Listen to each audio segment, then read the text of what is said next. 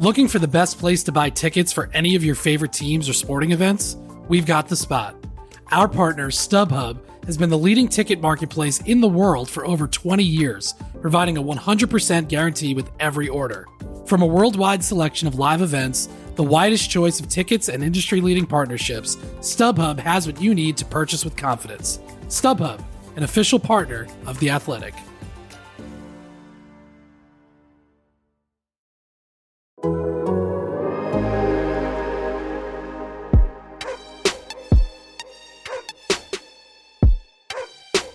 This is the Civilized Barking Podcast with Zac Jackson.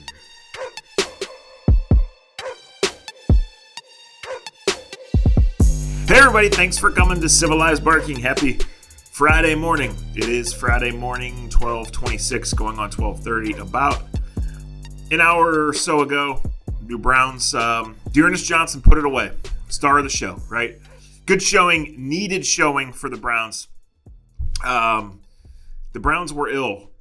The Broncos brought gifts. They brought vitamin C and chicken soup and all sorts of shit. Um, the Browns needed this one though. It, eventually, it wasn't a giveaway, right, Jason? The the O line showed up. The coach with the game plan from last year showed up. The third string running back, the backup quarterback, all delivered. And I know the Broncos made it interesting, but um, it was rarely in doubt. It was pretty thorough. It was pretty clean, right? And um, the Broncos are bad. We'll see what happens with the Browns, but uh, feel good and important victory here tonight. Yeah, much needed. Obviously, you don't want to go to three and four.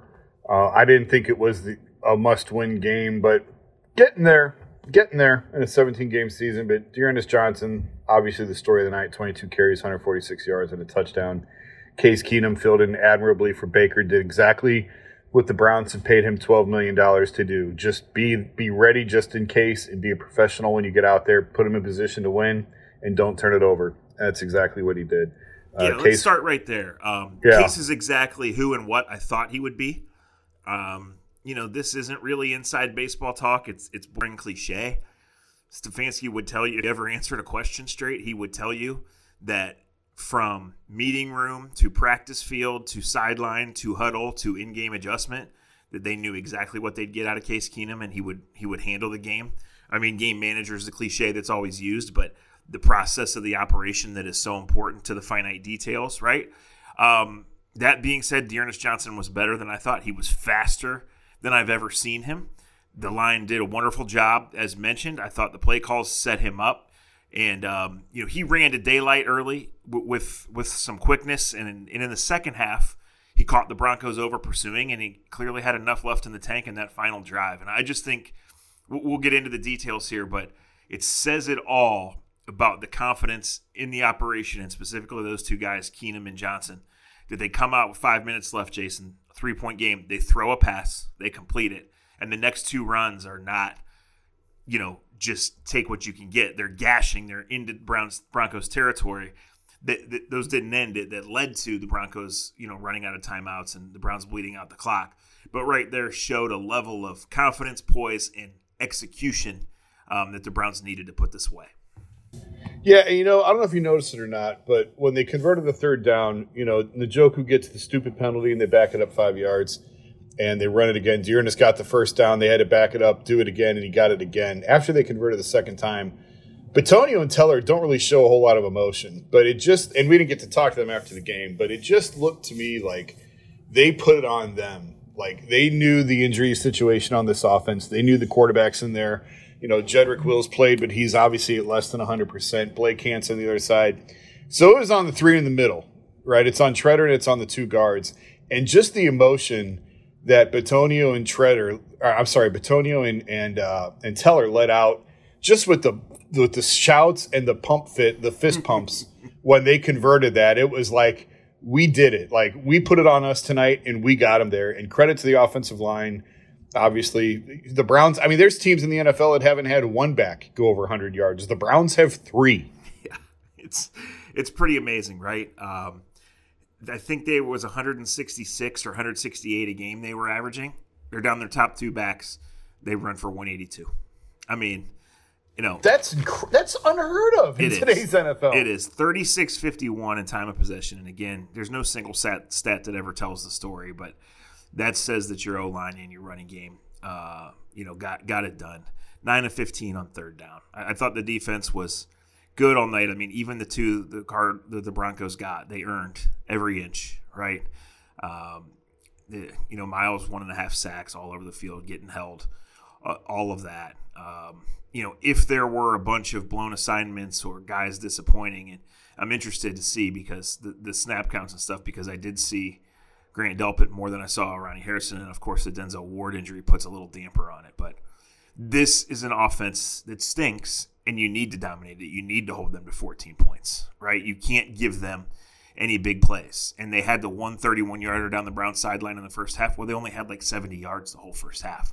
They get in the red zone once, they turn it over. Or they, I don't even think they were in the red zone. They, they get inside Brown's territory once in the first half, and they turn it over. So, um, you know, just all the cl- all the cliches applied coming in in terms of one game at a time, and you got to have this one stop the bleeding, all that. But all the coaches' cliches about situational football, sound fundamental football, do your job. I thought the Browns did it. I, I thought this was always. I picked twenty to seventeen, and this week in Browns, I always thought this was a low scoring grinder. They win 17-14, and um, the bleeding is stopped, right? And now you have a chance to to get back on a little run. You have days to rest, which you need badly. And the Steelers coming in. And, um, you know, I, I still think that the Browns are, are behind the top teams in the league by a noticeable margin. But that's okay because it's still October like 22nd, right? And, and you're in. And um, you should really only get healthier from here. I mean, I just, I didn't think, I thought they'd really struggle to finish drives without Kareem Hunt. He's just so stinking talented. And, and here I was wrong. I'm just looking now. Case Keenum completed passes to 10 different receivers. As a backup quarterback, that's really impressive. Like, I'm, I'm going down the list. Obviously, Jarvis's return tonight, I think, really helps settle the offense. He just mean it just it he's he's the security blanket to everyone. It feels like, and just things feel settled when Jarvis is out there. When Jarvis is not out there, it looks completely different. I understand this wasn't the normal offense, and Chubb wasn't there, and Hunt wasn't there, and obviously Baker's out.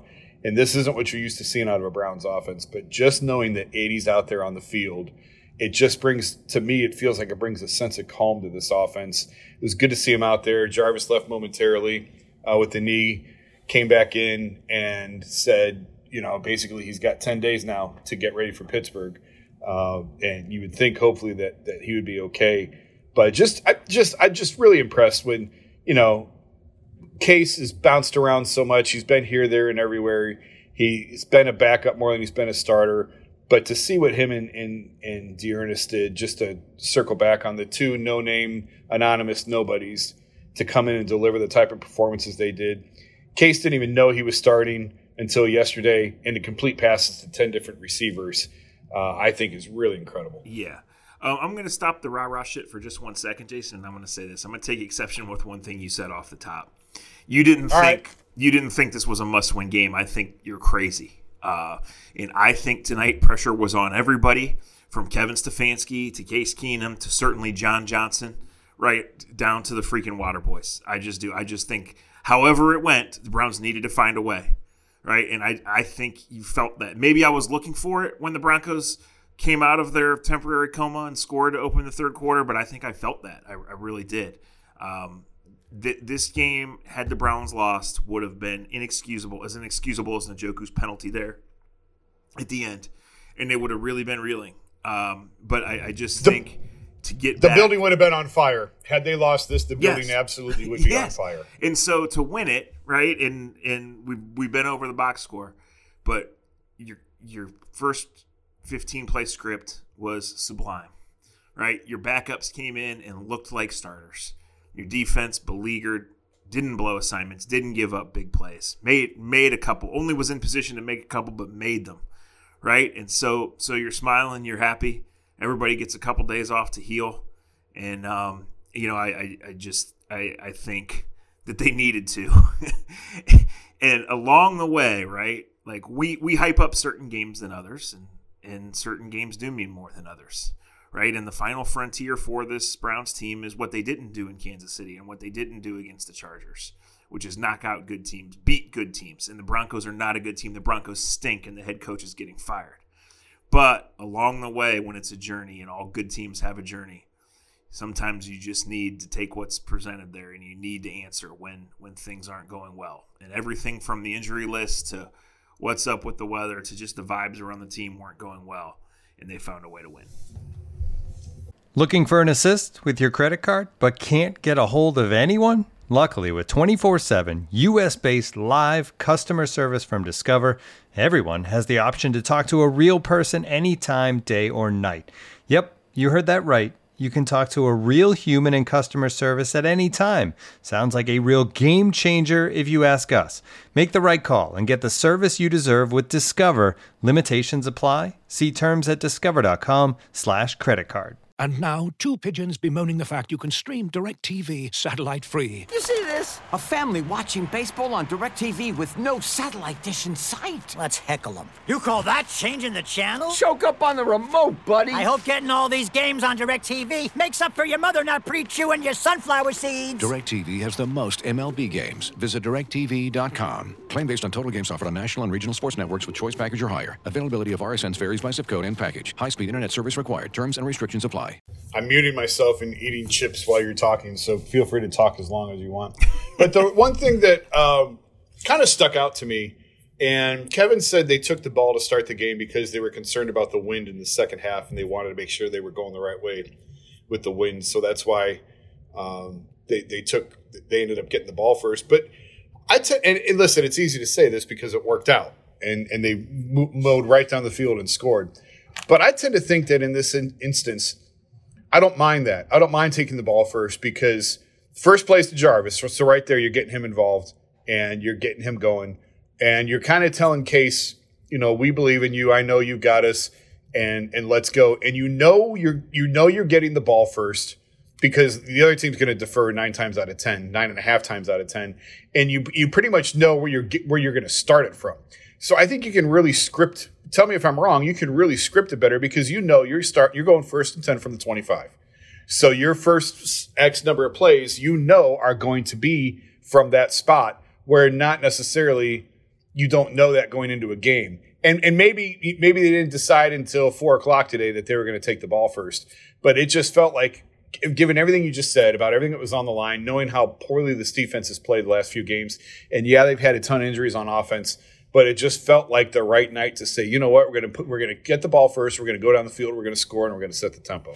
Yeah, I, I, I, can't take exception with anything you say there, and and I'm not saying I don't believe Stefanski when he talked about the wind, because I, I think they this team does game plan down to every detail like that, and last year they saw how weather can affect games in the stadium, but I think it was more we want the ball because we trust we're to score.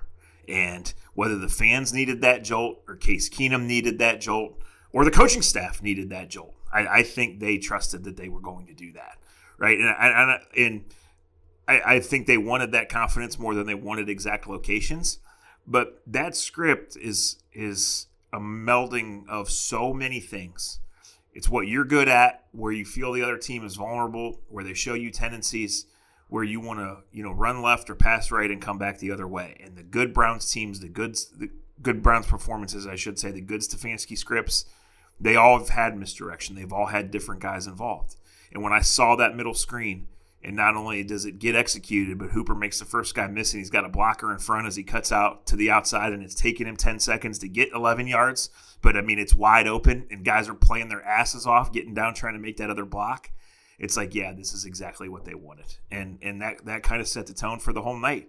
Because what happened in the last three minutes? The Browns were plowing straight ahead. And I didn't think that Teddy Bridgewater was going to take the Broncos down had it been 20 to 14 and win 21 20, right? But the Browns O line, after the Njoku's penalty, I thought, oh my gosh. But the Browns O line and D'Ernest Johnson, I mean, three of those, I don't have it in front of me exactly how many runs he had there on that drive, six or eight, right? But three of them, I mean, he drugged the last guy for a yard and a half, two yards, and that's what he did right past the marker. No more fourth down call, no nothing. Um, I think Kevin said it himself after the game. Nothing but trust in the fourth down that ends up being the defining play of the game in the third quarter. trust the guys to do it, and we want seven. We want three. We don't want three. And he had it hasn't worked out, and he's heard the noise on that. He keeps saying he's not predisposed to going forward, that he does it in the right situation. He's lying, right? But but I, I do I don't think he's lying when he says that more than anything else of all the factors that go into that call, it's trust. And Keenum makes the Keenum says after the game, I missed the read, but I know what's open in the middle. He does it on the next play, easy toss to the fullback. Nobody in the Broncos side sees that coming touchdown and game not over at that point, but damn close to over. They convert the only fourth down they went for. They they're, due some. They're like you said, they've had so many fails on fourth down. If you're playing the odds percentages, they've they've got a lot of uh, a lot of aces coming up on the turn here if they if they keep going for it. And uh, and they and they had the field goal blocked one time. They they they try to kick the field goal, the long field goal. They have it blocked. So see, they should have just gone for it all the time. yeah, um, you know the penalties, but but to me, maybe I'm forgetting one, but I, I guess it's just the pace of the game. Like there wasn't a backbreaker tonight. There wasn't a 30 yard pass interference, right? There, uh, Njoku's could have been uh, at the end, and, and I'll I'll keep harping on that. Stefanski will keep harping on that. Look, um, four and three. Who knows what's up with your quarterback? Your receiving corps is in dire straits because you got your guy back. you got nothing else, right? it's bad.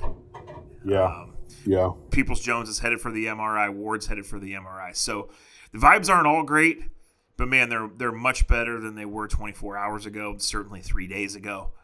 Um, we don't know who's going to be back, and he wouldn't get into that. And, and frankly, you know, ten days out, that's that's probably right. But regardless of who's playing quarterback and whether Nick Chubb is back or not, and we think that he will be, we know Kareem Hunt is out at least two more games and, and probably longer than that.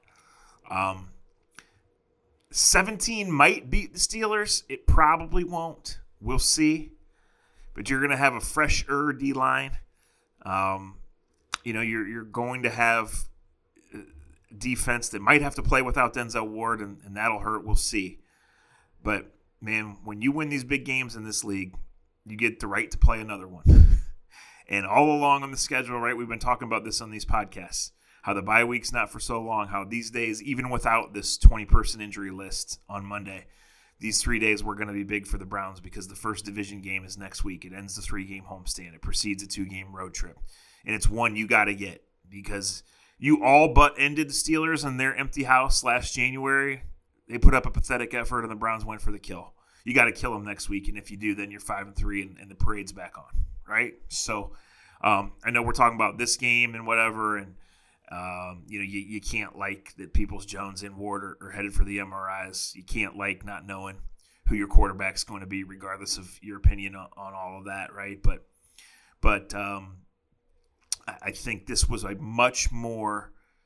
If you said to me, what does a Browns win look like? What does a Browns clean operation, Kevin Stefanski game plan, find a way to win when when you're not whole look like? This is what it was, and the results what matters. I would almost say that this feels like a an early bye week because they've got the win and a few extra days off. But I don't know if you can say that with with Peoples Jones and, and Denzel Ward headed for MRI. And the Steelers don't play this week either, so that's right. That's yeah. right. So it's really not at all. Yeah, yeah. So yeah. It, it is. I mean, you have to worry about you, right? And, and you need along the way like you need to have a real practice. Has Jarvis even had a real practice? No. He needs the time for his knee. He was always going to need that even if he doesn't take that late shot. You know, did Odell have any business playing tonight? Well, we're not doctors, but we, we can answer that, right? Yeah, yeah. um, you know, j- just little things you want to look at because now you're seven games in, so your opponent's tendencies, your tendencies. Um, you know, a lot of these decisions. Obviously, you don't sit around in the meeting room on Monday and Tuesday and make the fourth down decisions but you lay the stuff out, right? You you get a feel for how you want to go. You, you do the game script. You you look at what the other team is good at. You you get like Stefanski kept saying, we made the decision we made early in Minnesota because we thought that was going to be more a 28-27 game than a 14-7 game. Right? So yep. you get a feel for how you think it's going to go and that dictates things. And if the Browns can feel confident in utilizing both backs, especially if Chubb's a little short of 100%, that's a big deal. Um, you're not going to beat Minkah Fitzpatrick and TJ Watt dinking dunking all the way down the field. So you get some time to look at, at, what other teams have done to the Steelers and what you've done well, and, and you get to set up some of those shots, right? And if that's getting Odell healthier, if that's getting good news on the MRI to get Peoples Jones back, or it's getting deeper than that, then you know you find that out over the last couple days. So, um, one of the one of my former bosses one time sent a not so kindly worded email that said the next one of you fuckers that writes it's a good time for a bye week is fired. right? but like, Jason, this is a really good time for the Browns to get three and a half days off and a- enough time and comfort level to work on themselves a little bit before they dive into their normal game prep. No doubt about it. As you've probably heard by now, we've teamed up with BetMGM this season. We'll be using BetMGM lines to make all of our picks, and we'll have special offers for our listeners each week. If you haven't signed up for BetMGM yet, use bonus code The Athletic, and you'll get a one-year subscription to The Athletic plus up to a $1,500 first bet offer on your first wager with BetMGM. Here's how it works. Download the BetMGM app and sign up using bonus code The Athletic. Make your first deposit of at least $10. Place your first bet on any game and claim your voucher for a one year subscription to The Athletic.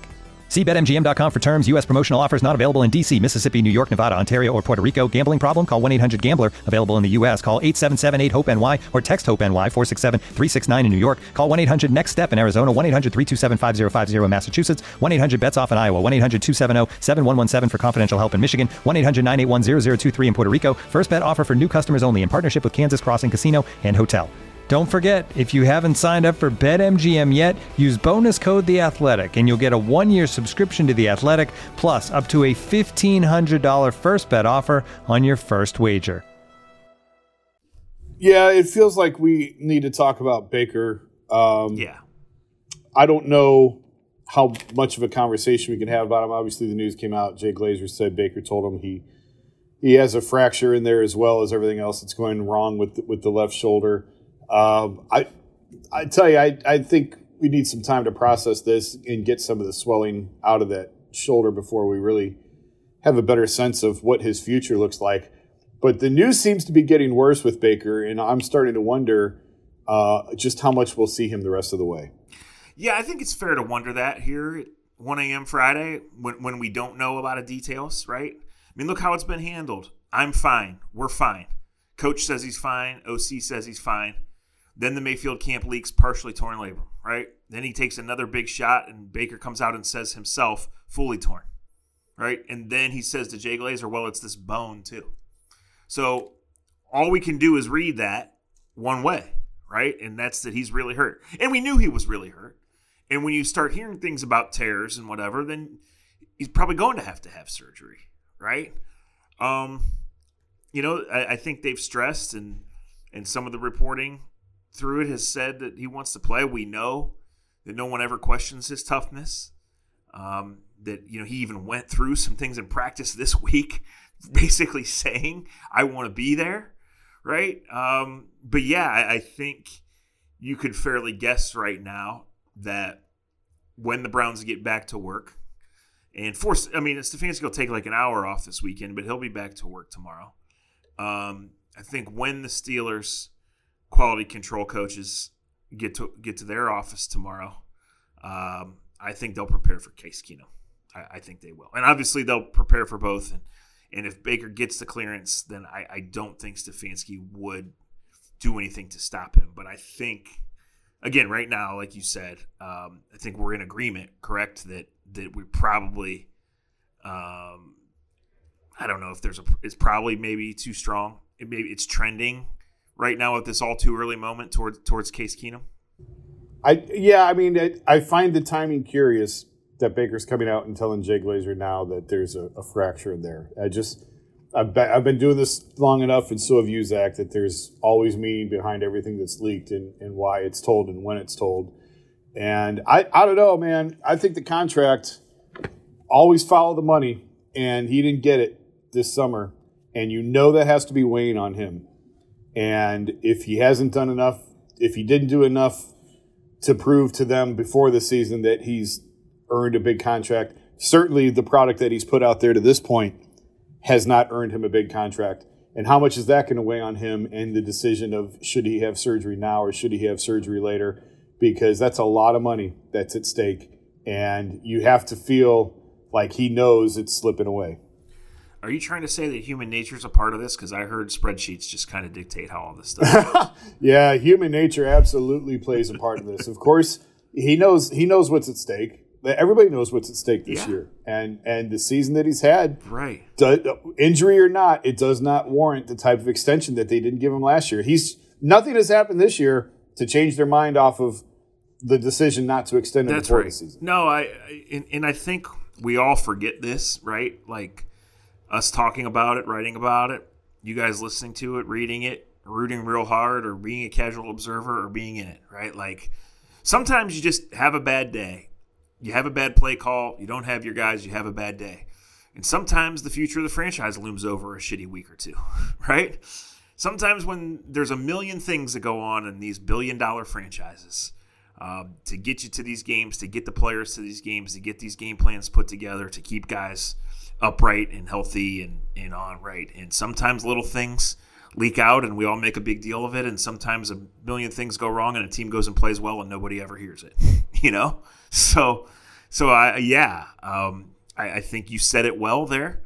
I think everyone who has been critical of Baker's play, and that certainly includes us too, and anybody else who's actually watched the games, can understand it's the injury um, has been a part of it. Can understand the, the Browns as a whole, from the operation, the O line, the play calling, the receivers in and out of the lineup, specifically Jarvis, as, so, as you pointed out, have not been there. But the results haven't been there either. And, you know, teams are going to figure out Case Keenum, guys, because he is a pros pro and a, master, a master's degree in this offense, and he can't throw over six yards.